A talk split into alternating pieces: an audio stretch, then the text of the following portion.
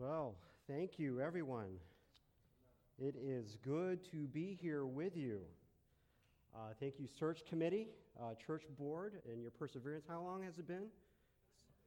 Nine months. It's like uh, waiting for a child to be born, right? yeah, finally here. And uh, Elvis, I'm here. Elvis, I'm physically here. And I too, like uh, Rod, am willing to participate with some of those gift cards as, as well. Thank you, Pastor Pete, for the, the, the welcome and, and the blessing, the, the prayer of blessing. And yes, thank you for the Giordano's pizza. I have determined, uh, but I'm willing to change my mind. I have determined that uh, Giordano's pizza is the best Chicago pizza.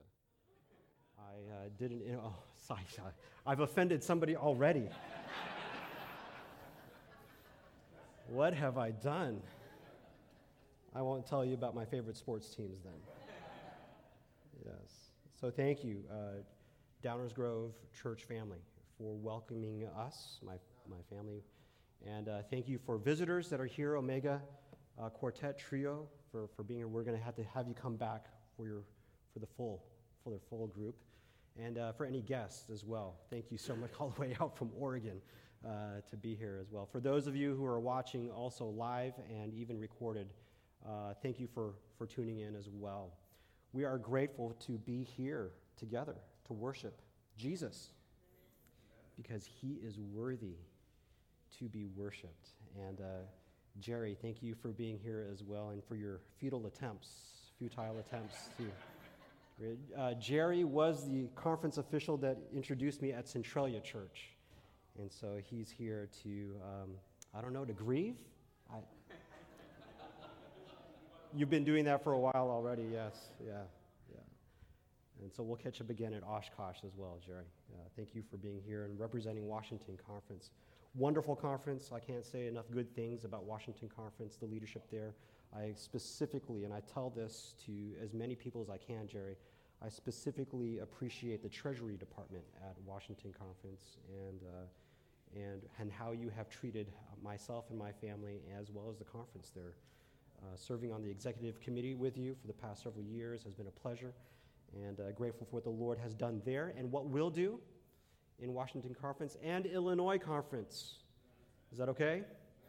We are excited to what uh, Lord will do. And so today's message is entitled Gird Up the Loins. Let's get ready. Let's pause for an added word of prayer. Lord, you are amazing and you are fantastic. You are a good, good Father. For what you have done in the past, for what you are doing today, and what you will do. So, Lord, prepare. Prepare us for the journey ahead, this new chapter for Downers Grove Church family. And thank you for what you are about to do here. We pray all of these things. In Jesus' name, amen. How many of you have ever had uh, children gave birth to a child, and it's okay if you're a male to raise your hand as well. You, you gave birth to. Remember that first, uh, the firstborn? And the months leading up to that, uh, the, the birth of your first child. Uh, Brooklyn is 11 years old, so I remember 11 years ago, almost 12 years ago, in preparation for Brooklyn being born, Daisy and I were, were expecting. And if you remember being expectant parents, the type of preparation that went into that uh, birth of the first child, uh, what types of things did you do in, in, to prepare for the first child? Do you remember? What's that? You went to classes, Lamaze classes, how to breathe. Uh, you know, how you were taught how to breathe, right? You don't want the, the father, the, the husband to pass out. So you want to teach the father how to breathe. You want to teach the, the mother how to breathe as well. What else did you do in preparation for your firstborn? Clothes. Prepare the room, right? Right? Prepare your finances. Yeah, all of that. Read, read books. How many of you read the book, uh, What, How to Expect When You Were Expecting? Is that right? Is that? What to Expect When You're Expecting. How many of you have actually read? Yeah, I've read that book as well. What to Expect When You Are Expecting. You do all sorts of things to prepare for that firstborn. Daisy and I, we took the classes. We went to all the appropriate uh, appointments medically uh, to prepare. Uh, I even went so far as to map out the exact route that I was going to take to the hospital. Right? And not only that, I did the alternate route as well. Jerry, if you remember Sedro-Woolley, Washington, anybody ever been to Sedro-Woolley, Washington? There's such a place, yes.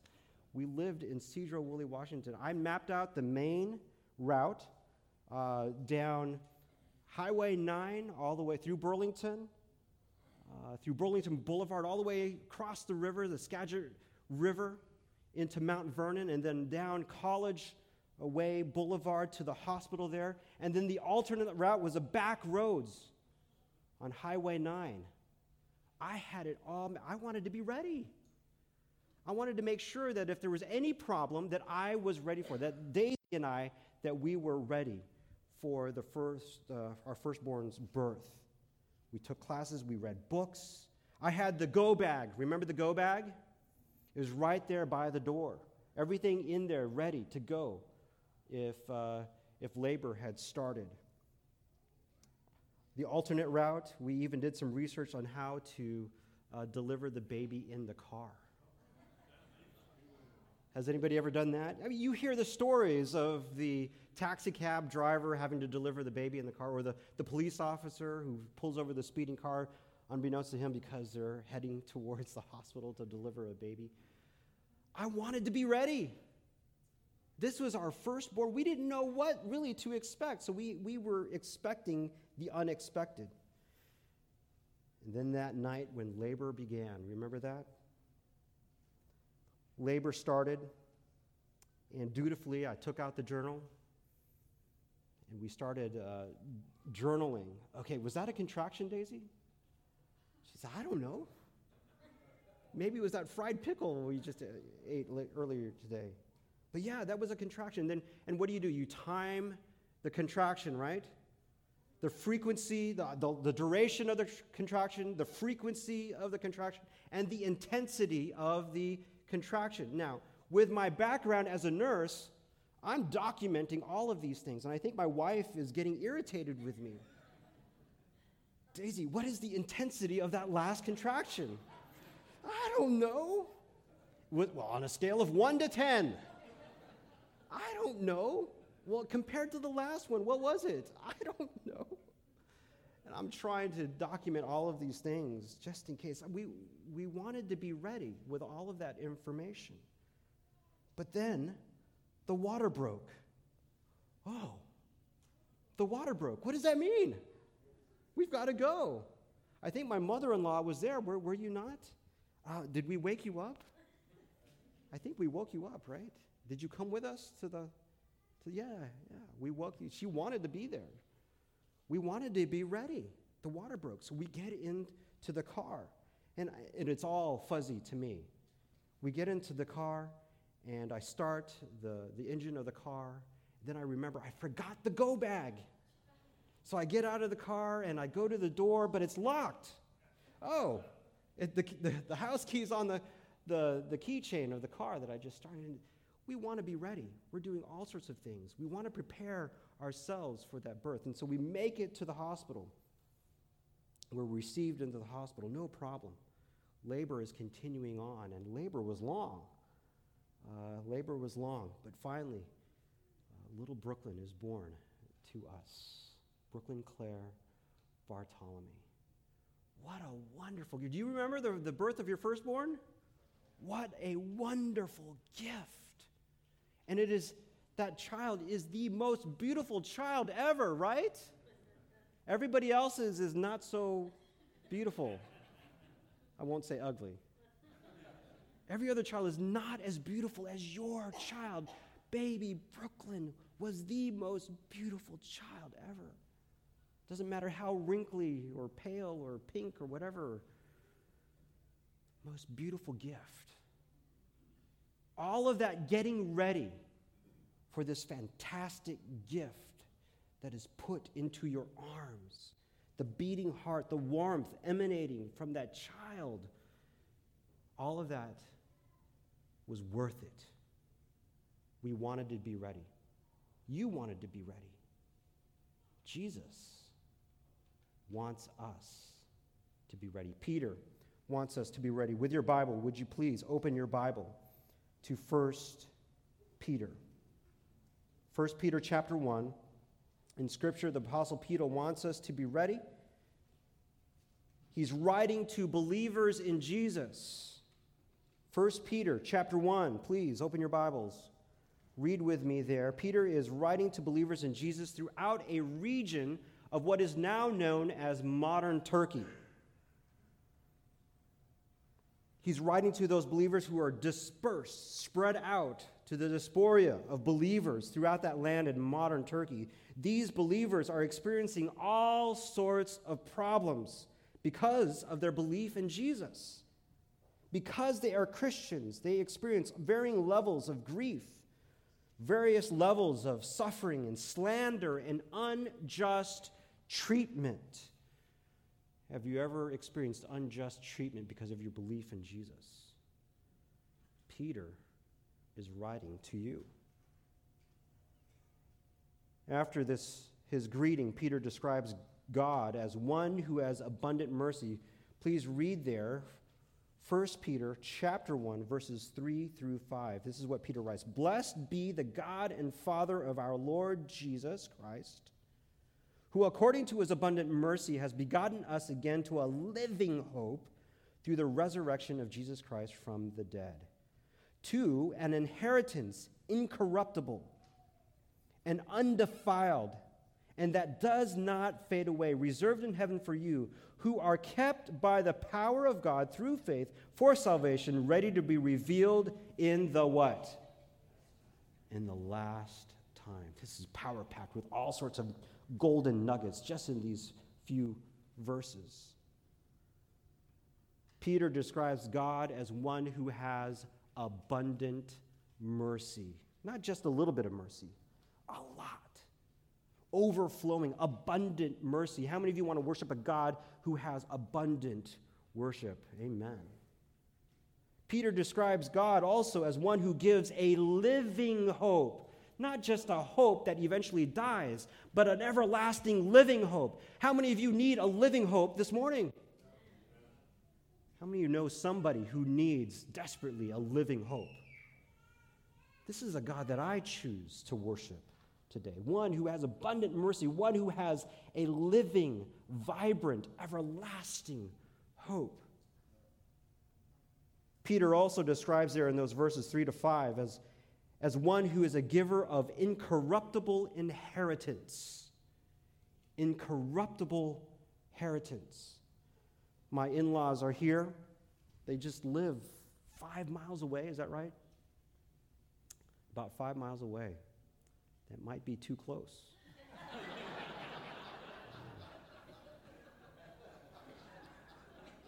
Maybe not close enough for you, right?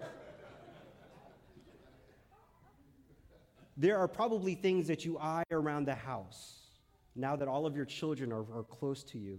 Hey, maybe we can give that uh, to, to your son or to your daughters.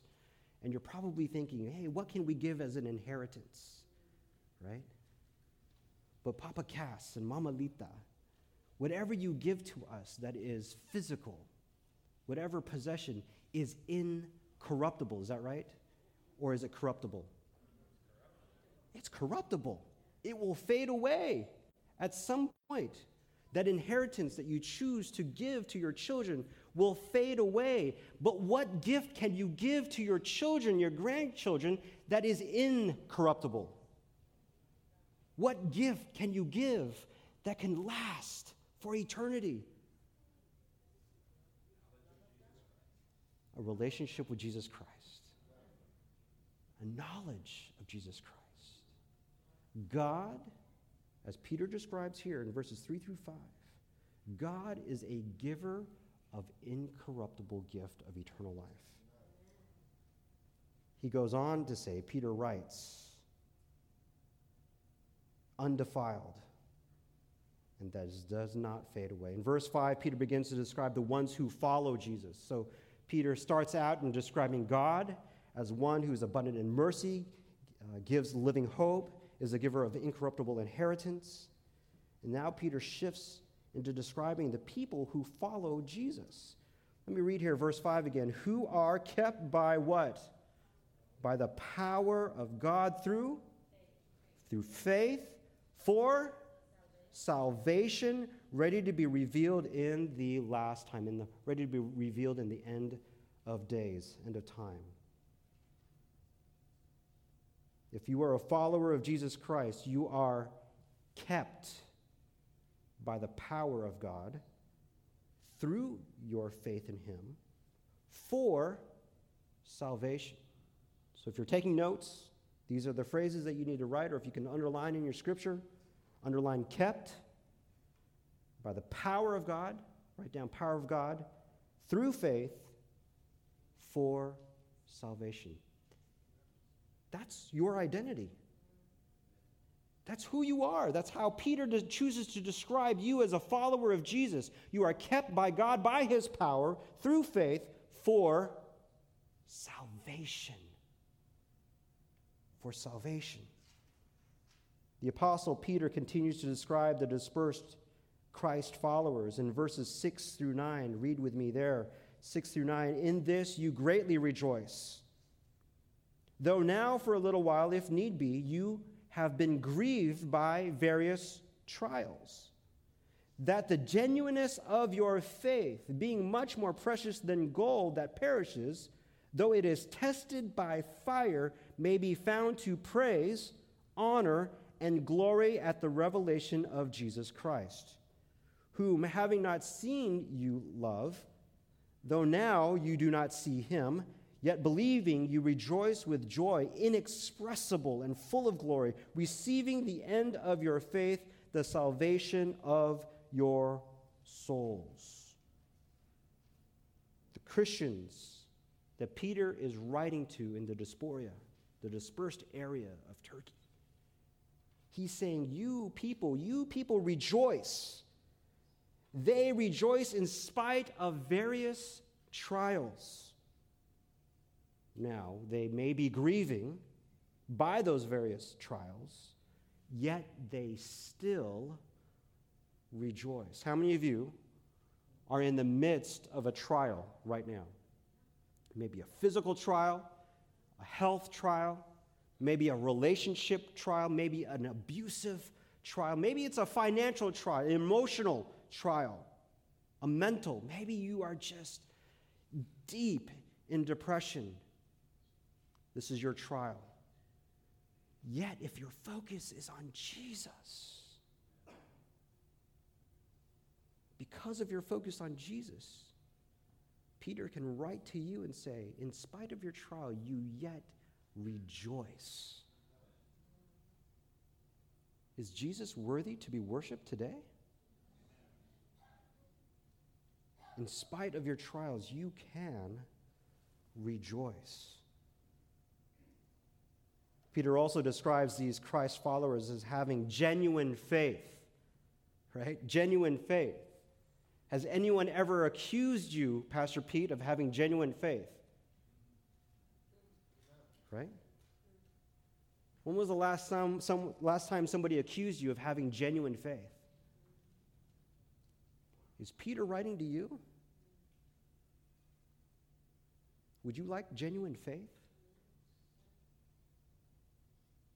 That would be nice, wouldn't it be? To have genuine faith. For your coworkers to accuse you of having genuine faith. For your family members to accuse you of having genuine faith. Oh. When we keep our focus on Jesus, He gives us that gift of genuine faith. This genuine faith is more precious than gold, though it is though too it is tested and refined by fire or trials. This genuine faith in Jesus will be found to praise and honor and glory at the revelation of Jesus Christ. What I take this to mean is that when you, in every circumstance that you find yourself in, if you find the character of Jesus Christ being lifted up, you give him the glory, the honor, and the praise. when you have genuine faith, genuine faith, you find every opportunity, even in the midst of trials, to give glory and honor to Jesus Christ, for his character to be revealed. With this genuine faith, you believe that you are saved. And what do you need to be saved of? What do you need to be saved of? You need to be saved of from sin, from selfishness, from pride, from darkness, from oppression, from abuse. What do you need to be saved of today? When your focus is on Jesus, when your belief and your trust is on Jesus, you are saved. Saved from sin, saved from total destruction. Believing in Jesus, trusting in Him, having faith in Him will save you. How many of you have confidence in your salvation today? Mm. Yeah, maybe. Or maybe your confidence in salvation was yesterday, and you're not too sure today because of what transpired this morning in trying to usher out your, your family. We've got to go to church. It's the first Sabbath of the new pastor. Are you sure in your salvation with Jesus Christ? How many of you would like to be sure in your salvation through Jesus Christ? You're just not sure, but you want to be sure. What a journey that you and I are going to go on. Let's uh, gird up our loins as we'll get to in verse 13. The prophets inquired and searched carefully into this saving grace Peter writes about in verse 12. Faithful followers of God preach the good news gospel of this salvation. The process of saving sinful people and God's Son being sacrificed on the cross is of great interest to even the angels. God's created angels are looking down on this whole process that we're in. They're looking into and they are desperate to do whatever it takes for you and I to be saved. They look into, let's read this here in verse 12. To them it was revealed, to them, the prophets, it was revealed that, not to themselves, but to us, they were ministering to the things which now have been reported to you through those who have preached the gospel to you by the Holy Spirit sent from heaven, these things which angels desire to look into. The process of saving you through faith in Jesus, the angels are looking closer. They want to step into. It's that same concept of Peter peering into the empty grave of Jesus Christ. I want to see for myself, I wanted to experience for myself. The angels want to know exactly what this process is of saving you, a sinner.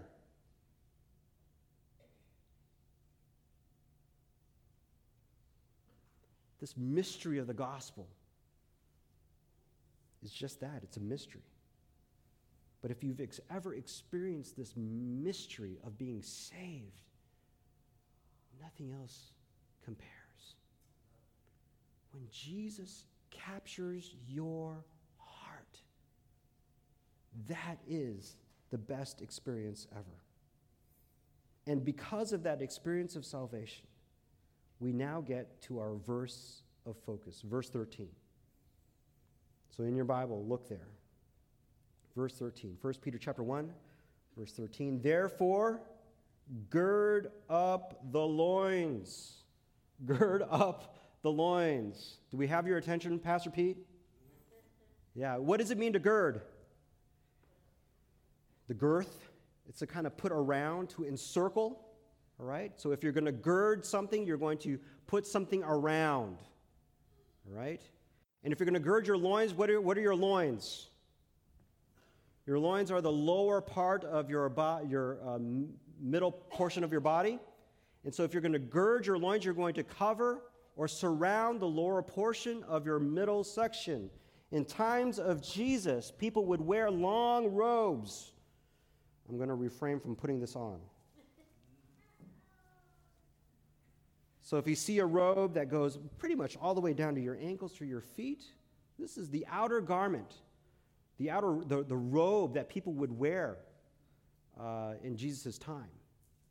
And so when Peter is saying, gird up your loins, he's imagining, if you could imagine with, with Peter, wearing a long robe. Some of you are wearing long dresses, right? Gird up your loins. And so what they would do, if you're preparing for physical work, or if you wanted to run a race, you would gird up your loins. You would take the front part of your garment, bring it all the way back. Let's see if I can do this. Come all the way around and then bring it all the way around, maybe tuck it or tie it, tuck it into your belt. You would gird your loins. And once you did that, now you are free from your garment to do the work that you are wanting to do, to run the race, maybe as Paul would encourage us. Can you imagine running a race in a full length uh, robe? right? Can you imagine doing your work, physical labor, uh, with a long robe? And so, what Peter is saying is gird up your loins. But he's not saying gird up your physical uh, garment, right? How many of you actually came with long robes today? He continues to write here in, in verse 13 gird up the loins of your, your mind your mind. So if you can imagine this mental exercise that Peter is advocating in response to Jesus' salvific act at the cross, because of his saving act at the cross, gird up the loins, prepare your mind for the journey ahead. Prepare your minds. Do whatever it takes. Gather up whatever is hindering your ability to do the work that is ahead of you. Gird up the loins of your minds. Prepare. Prepare. Get the go bag ready, right? Map out the various routes, routes to the hospital in preparation for the for birth of your child. Read all the books that you need to read about. And here later on we'll, we'll read about what patriarchs and prophets has to say about this as well. There's this mental exercise that Peter is wanting us to go through. Gird the loins of your mind, preparing your minds to do the gospel work ahead.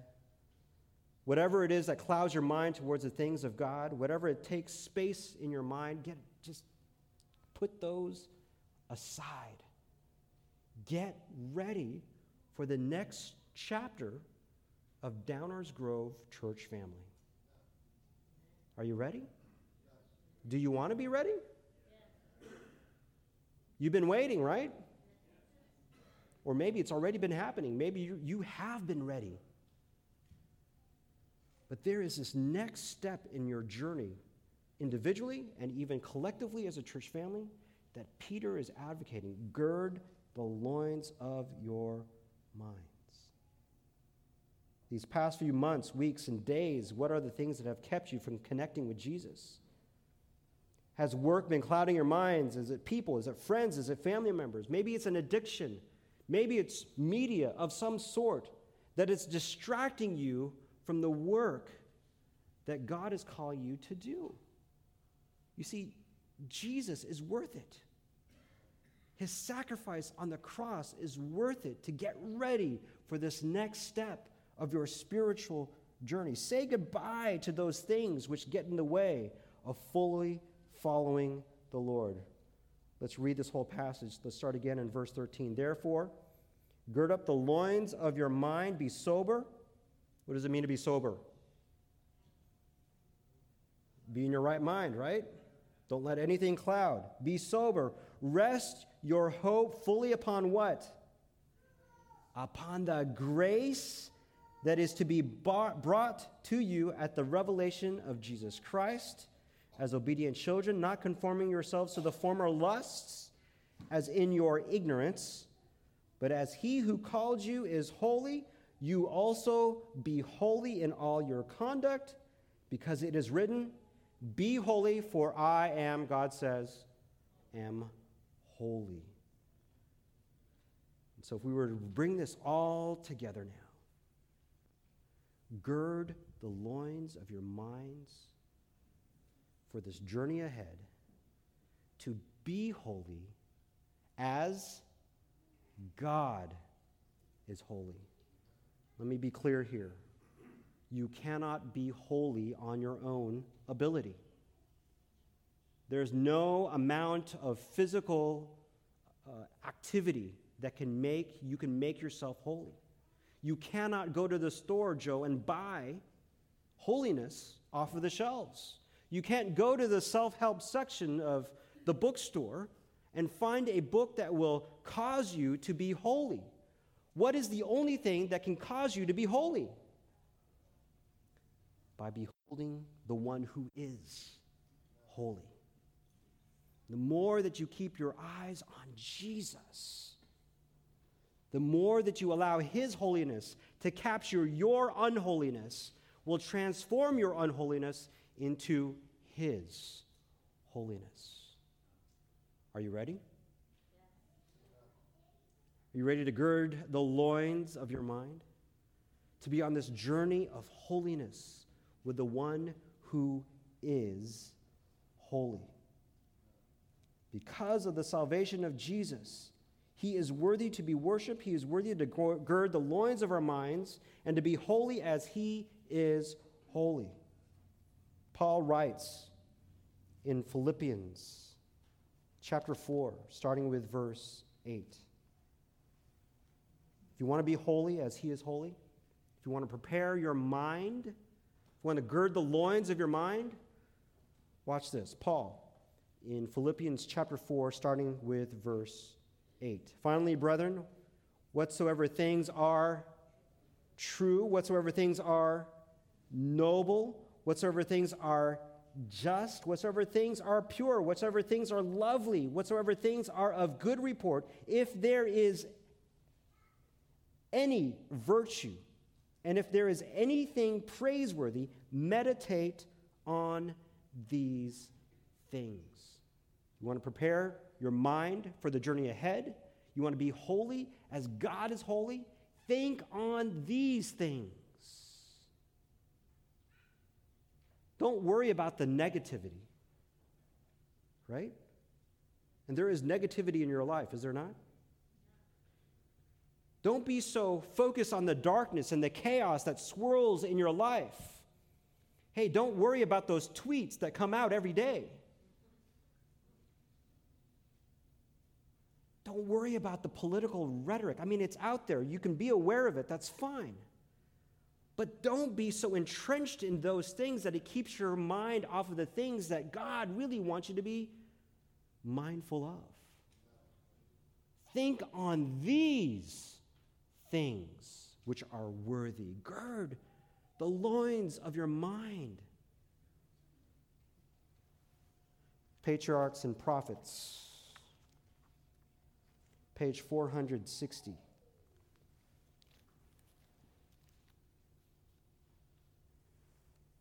The author writes after quoting Philippians chapter 4, verse 8 This will require earnest prayer. yes, it will. This will require earnest prayer and unceasing watchfulness. What we must be aided by the abiding influence of the Holy Spirit, which will attract the mind upward and habituate it to dwell on pure and holy things. And we must give diligent study of the Word of God. You want to prepare the loins of your mind? Think on these things with diligent prayer. Diligent prayer, abiding influence of the Holy Spirit, which will attract your mind where? Upward. Upward. Habituate it to dwell on pure and holy things. We must be diligent to study God's word. Wherewithal shall a young man cleanse his way? by taking heed thereto according to thy word. Thy word, says the psalmist, have I hid in my heart that I might not sin against thee. You want to gird the loins of your mind? Be ready for what's ahead? Open up the word of God. Dwell there.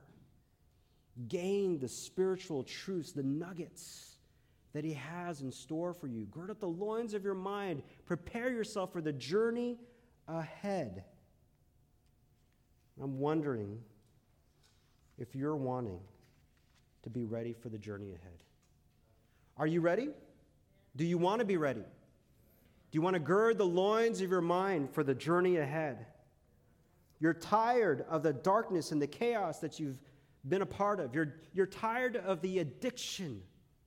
You're tired of the filth that you've been in. You want to gird the loins of your mind and be ready for this journey ahead. Is that you here today? Can we make that commitment, church family? To gird the loins of our minds starting today, even maybe even a recommitment. Is that okay? A recommitment to that.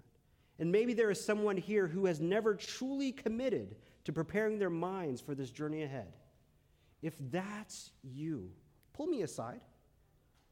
Talk to somebody, pull aside an, an elder and say, I want to, for the first time in my life, be fully committed to the spiritual journey with Jesus Christ. I want to be ready. I'm tired of all the stupidity in my life in the past. I need a change. If that's you for the first time, pull me aside. Pull somebody aside. Talk to somebody. And let's journey together in this. Let's keep our minds and our hearts, our view of Jesus in mind. And so, if you're wanting to, to gird the loins of your minds today, I want to invite you to stand with me to sing our closing hymn. Our closing hymn is found in hymn, uh, the hymn book, hymn number 5 4.